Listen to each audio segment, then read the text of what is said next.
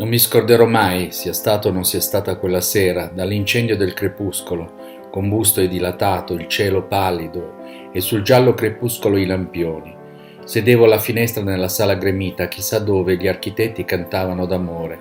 Io ti mandai una nera rosa in un boccale dorato come il cielo mi guardasti e io accolsi turbato e solenne lo sguardo altezzoso e ti feci un inchino, volgendoti al tuo cavaliere con intenzionale durezza tu dicesti anche quello è innamorato e subito in risposta le corde attaccarono, gli archetti intonarono un canto frenetico.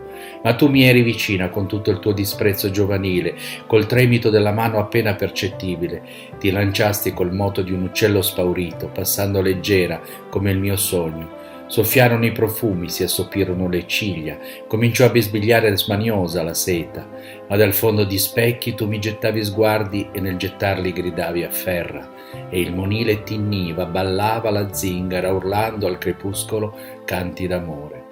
Questa è una poesia di Alexander Bloch dal titolo Poesia al ristorante. Alexander Bloch è stato un poeta russo importantissimo, uno dei più grandi, nato nel 1880 e morto nel 1921, considerato il poeta più grande dell'epoca d'argento russa. Buon intervallo a tutti, da Antonio Sixti.